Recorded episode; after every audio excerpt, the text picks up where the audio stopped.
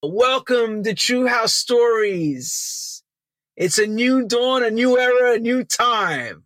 And with that comes some new talent. I went through the tea leaves. You know, when you take the tea leaves one by one and you look at them and you say, who are some of the people we want to bring this year coming in? And then when this guy came to me, it was like, yes, Yes, yes, yes, yes, yes, yes. Let me tell you who I have this week. He is of African descent. He lives in Canada. He now resides in the West Coast. He moved from the East to the West. He's in Vancouver. I learned that he cycles. And what I mean cycles, not motorcycle, he bicycles from, for charity events. He is also a sensation on YouTube with his streams. The more I speak to him, the more educated I have become. And I have to say, this brother, he plays very well. And let me tell you another thing.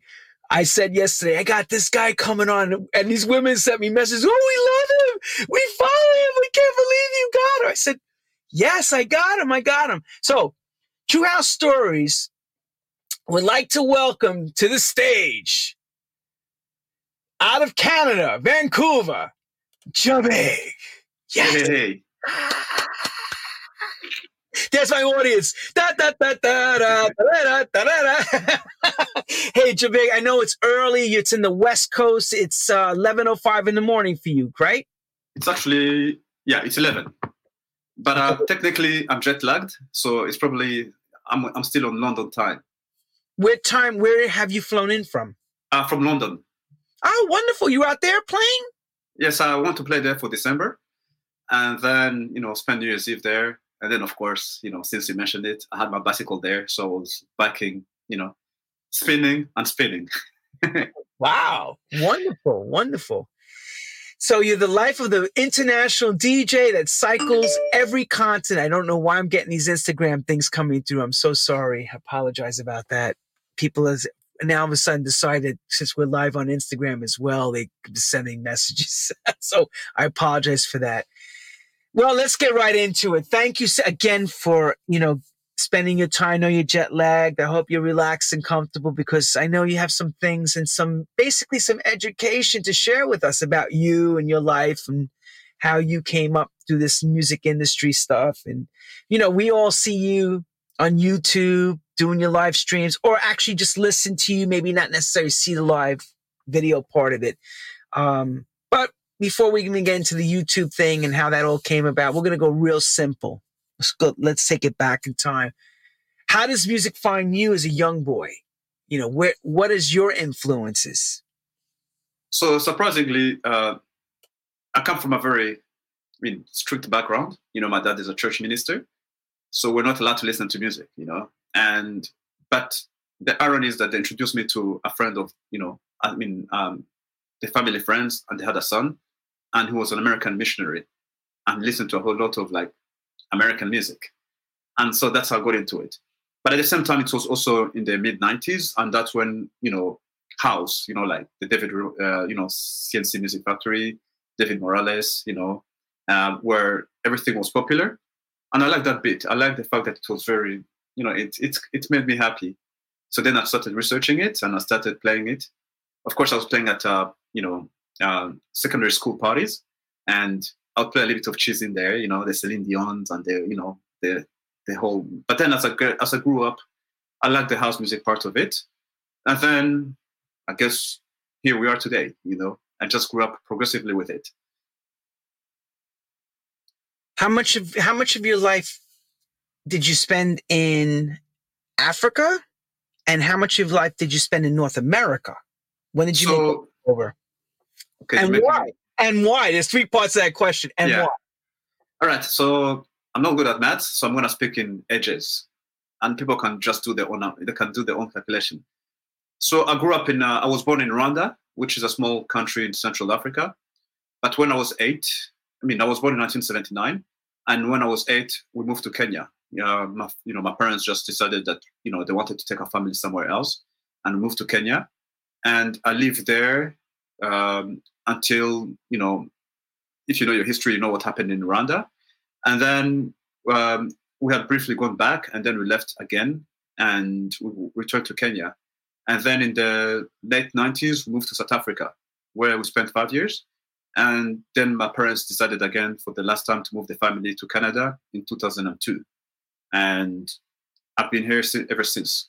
Yeah, and uh, okay, so how old was I? I have no idea. But you know, you can just run the numbers. You know, somebody who moved to Canada when in 2002 and who was born in 1979, how old was he? Well, that's how old I was. But I know that I spent the most majority, you know, the majority of my life in uh, Canada. Actually, no, I spent the most years. The country I spent the most years in is in Canada.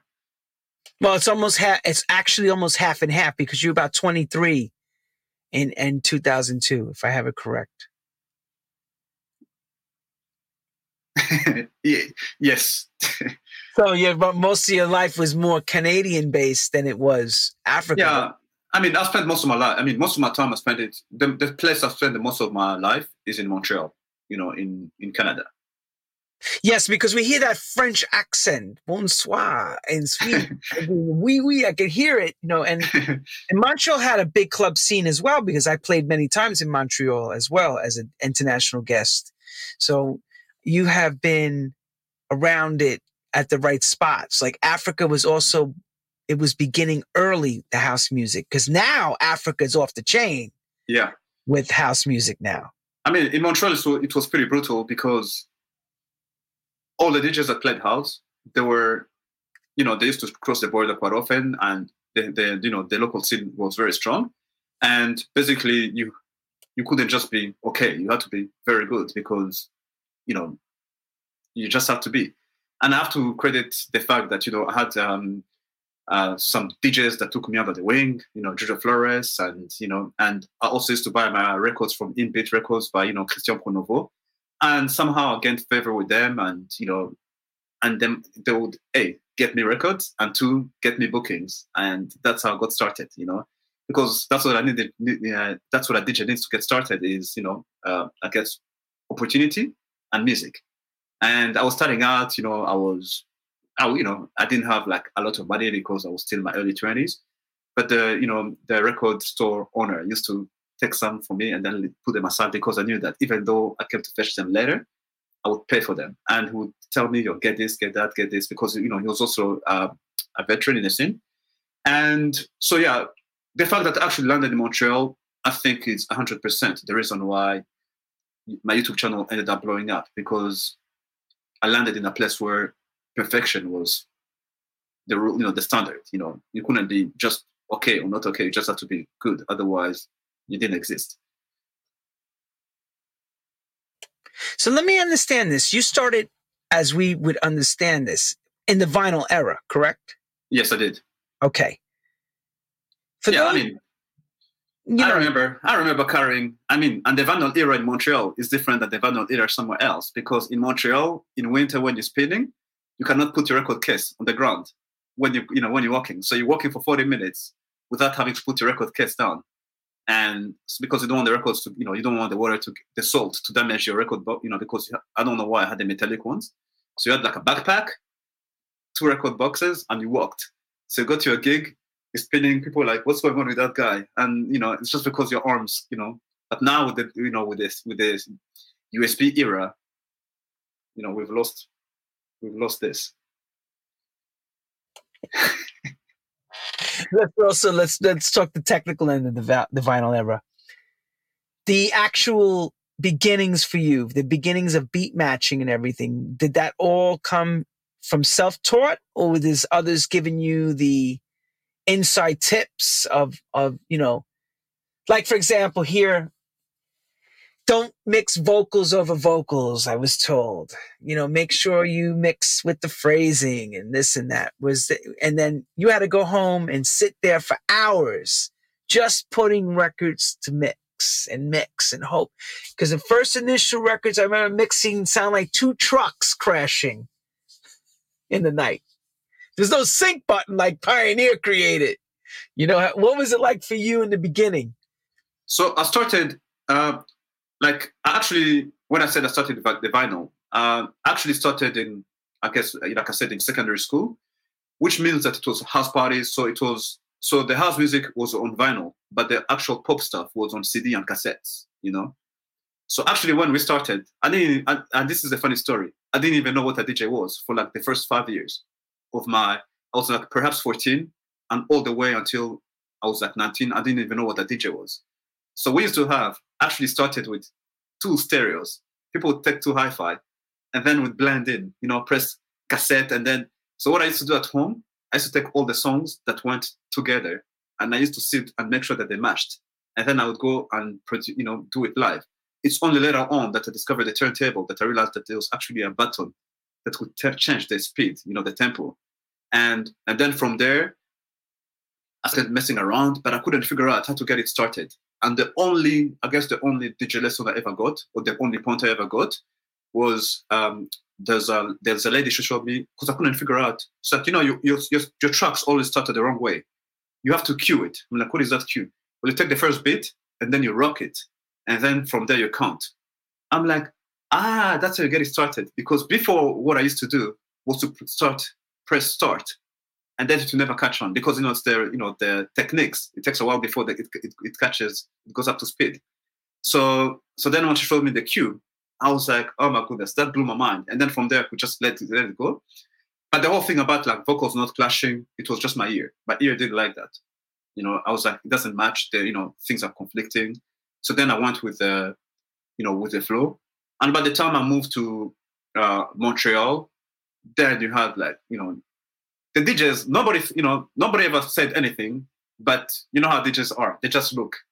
When they do something a little bit funky, they just look at you. Nobody says anything because also Canada being Canada, people are polite, you know. But you can, you know, you learn to read the room and then you realize, oh, something is wrong. And also the beauty of it, uh, the beauty of Montreal is that I would go out often. I would hear, you know, some of the good DJs playing, and I'm like, oh, this is how they're doing things and this and that. So in a way, I got inspired. But when it comes to sound, it was more what I liked. You know, I mean, it's what I liked, and from there, I guess I just kept doing what I did. And when the YouTube, you know, when the YouTube thing happened, you know, my channel blew up pretty quickly because I was one of the first one to do it, and before copyright, you know, before copyrights were an issue on YouTube. So my biggest secret is not because I am any good; it's just because I was first. You know, before there were copyright issues, and by the time I was playing whatever, because my mixes were actually recording from the, some of the gigs I had or some of the practice sessions I had at home. And then I realized, oh, I don't have to actually stick to a certain sound because people tend to like what is it that I have to play for them.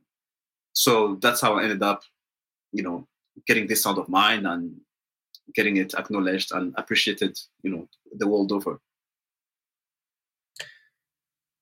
I want to ask you about your father. You said your father was a minister?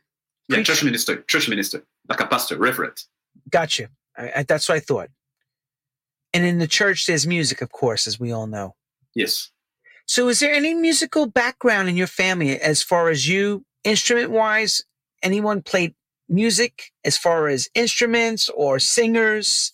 Were you around any of this pre to you becoming this DJ?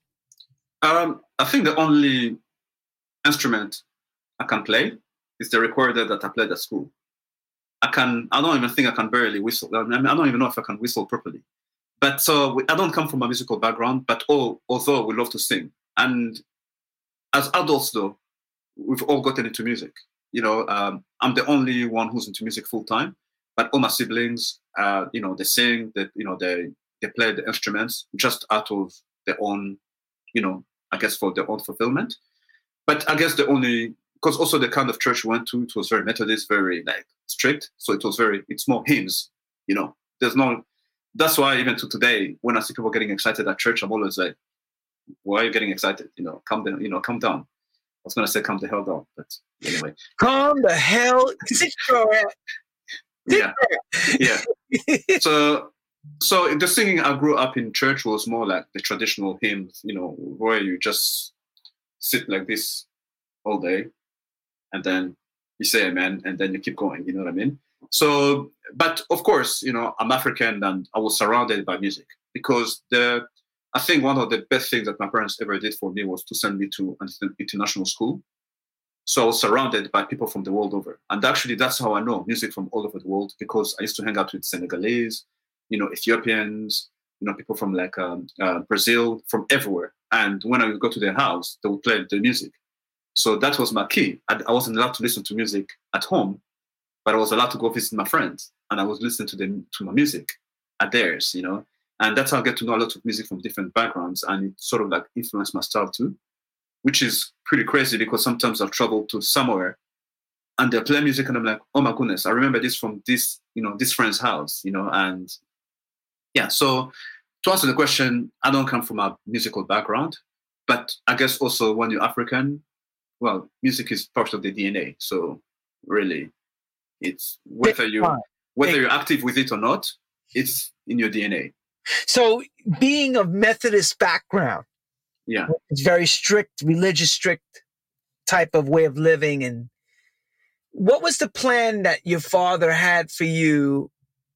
Because I know music was not in that plan, and not to be this DJ Jabig. Like I know that was not part of the plan at all. I can I can just visualize uh, when you said "Sing I went Amen. Oh yeah. God, this is a very strict household.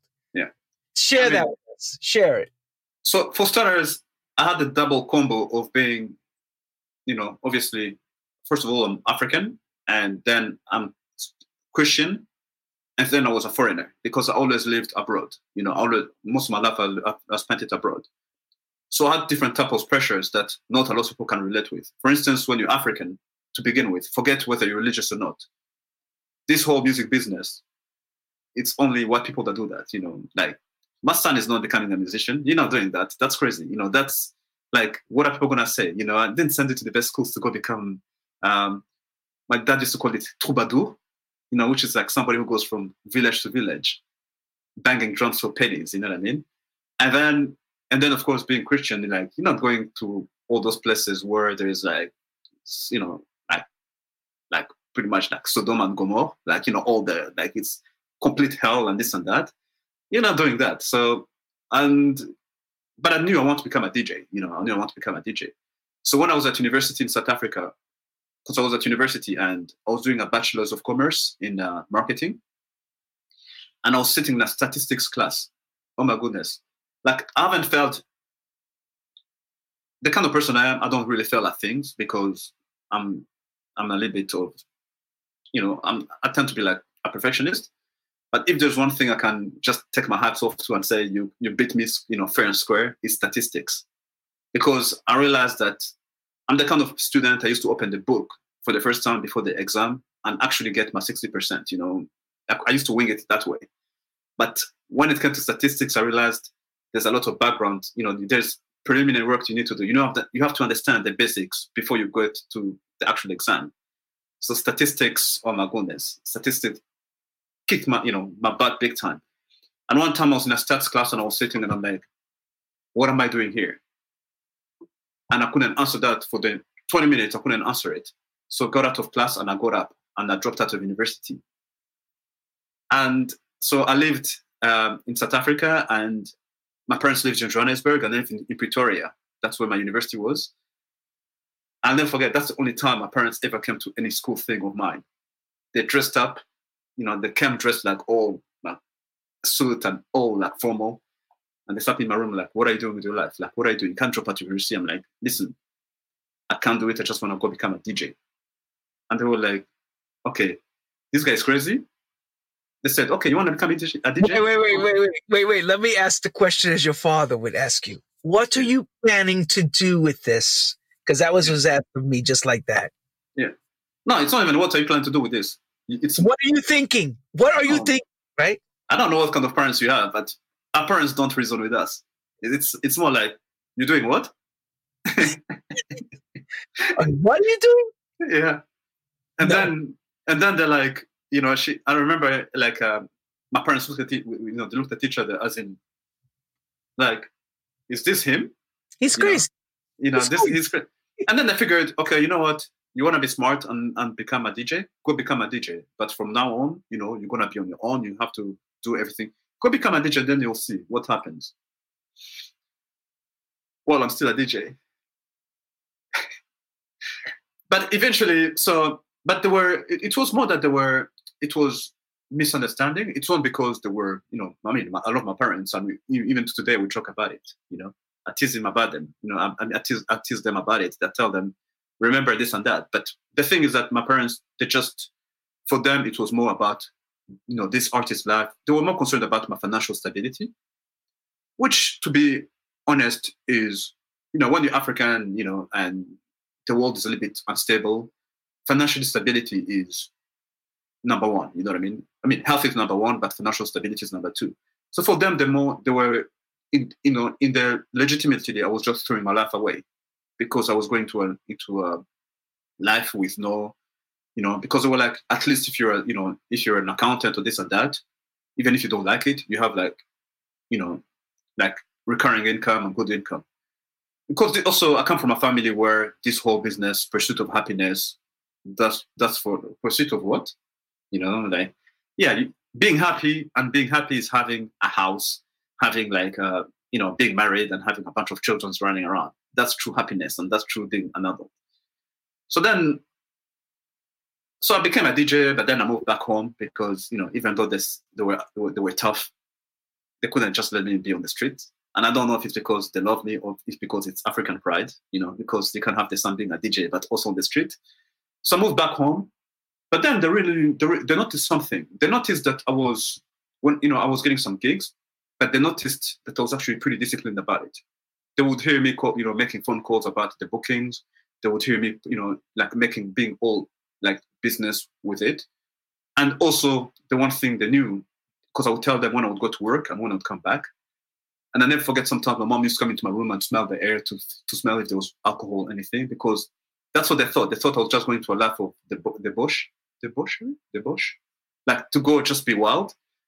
But they realized that you know I'm, I was I was just in there for the music, you know, because I've never I've never drunk my life, I've never smoked, I've never taken any drugs, I've never. I know that I have any judgment against anyone. It's just I've never done it, and I'm not saying I'm better or worse. You know, I mean, I have my vice. I eat a lot of chocolate, which is sugar, which is the worst drug. You know, but it's just my parents realized, oh, this guy is actually a professional in what he does, and also, in the meantime, I'd gotten a day job at uh, because I was very good with the, with the internet, and I got a you know doing like a search engine optimization, email marketing. That was like in the early in the late '90s when people didn't even know what is you know lead you know what like even optimization is. I was doing that, and my parents couldn't believe that I would go out and club and then come back, and then on Monday I'd wake up super early to go to work, you know, and and then they said, okay, it's pretty, it's pretty fair. Well, you had dedication. You had dedication and the drive to succeed. Yeah, yeah. because this and they saw that I was making some serious money, but I was actually coming home and then relaxing and listening to music to the extent that even at some stage they were like, "Do you have a life? Like, do you do you have friends? Is there like, you know, they do?" And then they realized, okay, this guy is okay. But for me, my saving grace was when the bishop, which is like the my dad's boss, you know, he happened to be in town and my parents invited him. And then obviously I was the only one at home because all my siblings were had gone to university or, you know, they were, either were at university. And then he asked me like, what is that to do with your life? And I saw my parents like, oh my goodness.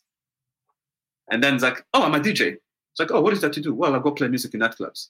And my parents were like,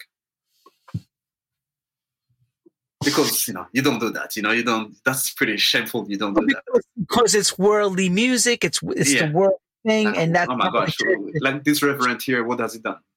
The but church- then the bishop said yeah but then the bishop said oh you know what? Actually church needs people like you. And you know and you know the world needs people like you so that you can go be the light in the darkness. Because you know because he said that in church is people who have the light who bring the light to each other. But then the best are people go out there and be an example and who just show that they can be part of the world without being part of the world. And I was like, okay, I'll take that. And then we carried on with dinner and this and that. And then that day, suddenly, my parents' perspective changed. It's all, it's almost as the bishop validated what I do. And then my parents were at peace with it because, which got to show that ultimately it's also the image thing that my parents, you know, the issue about the son being a DJ and being this and that because it's not. But after that, everything was okay, and I was actually now it became like where I'll never forget because sometimes I would be taking a nap, and then my parents would tell my siblings who were visiting, "Shh, Jean is taking a nap. He's working tonight."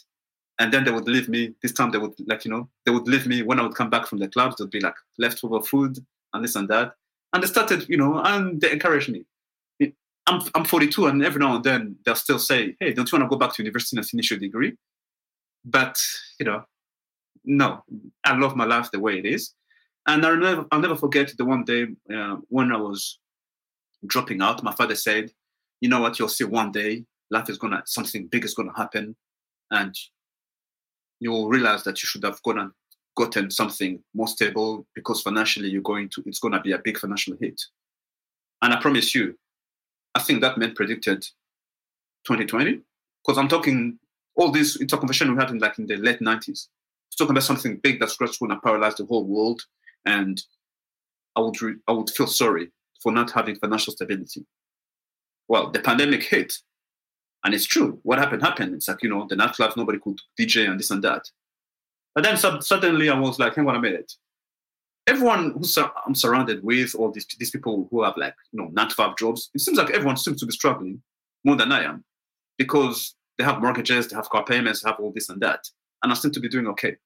And that's when personally I stopped being afraid of the life I chose, and I said, "Okay, I'm happy with it." I think I went on on a tangent there. Oh, it's wonderful. Anyway. No, we need to, no, we need to understand you, and this is perfect. I'm glad. Um, but the thing is, you know, I love the idea that the bishop gave the, green light to your lifestyle. That's changes everything in your your home with your parents. Now all of a sudden, it's one of their peers or somebody they look up to is now paying homage to you. The boss. Saying, yeah, the boss is actually saying, yeah. You're good at what you do. This is great. We need light like you in this darkness. Comes light, and you're perfect for that. You bring, and you know what? Music is a healer. Music, I believe so. But I wanted to, what I was thinking about was you mentioned statistics in college and stuff. And you also mentioned in the late 90s you were working with programming pre to the internet becoming what it is now. So let me say this to you. Did you actually have the insight pre to YouTube that you were going to take this somehow, take this music thing into the computer? Because a lot of us at that time were saying, ah, get out of here with that internet stuff. You know, we were thinking more like, you know, we're doing the live gigs. This is the way it goes. Was that already something you were actually dreaming about? I mean, were you foreseeing this way if you were looking into a crystal ball, or was it just something that you happened to gravitate to the computer and work that way and just went with the changes? Well, there's no exciting answer. The answer is that I actually didn't see the relationship. The YouTube thing happened by accident. And the whole irony is actually actually it's my mom that gave me the idea without knowing. Because one day I was visit, I was paying them a visit. So anyway, you'll hear that I talk about my parents a lot. It's just I like them and I like to, you know, I like to go see them. So yeah. Anyway, I don't no, live with hey, them. No, it's wonderful. Uh, so I was paying my, I was paying, I was paying my parents a visit, and then I was really, I was, I was upstairs talking to my dad, but then downstairs I could hear a lot of Rwandan music, you know, music from Rwanda, and I kept wondering who's listening to that. And then I went downstairs. It was my mom, and I'm like, "Where are you getting this music from? Because it doesn't make sense. I don't see the tapes, and there's a lot of it. You've been at it for like two hours." It's like, "No, I'm listening to music through YouTube." Now I was like, "Mom, you know what YouTube is?" It's like, "What do you mean?" And she showed me that she has playlist, and it's actually the first time I saw that somebody was making playlist of her favorite, favorite song and letting and letting it run through like a continuous, you know, like a continuous radio station. Because at the time there were no ads, there was no nothing. It was, you know, YouTube was still a small. It was before Google purchased them, so there was there was still some like some, you know, there were just some tiny company. And then I was like, oh my gosh, this is crazy. And then at the time I had a website, and I used to have some mix, mix, mixes that I streamed there, and I had random strangers come to it and this and that, and then it got popular. Please search for part two of this podcast on the platform you're watching or listening to. And please do not forget to follow us.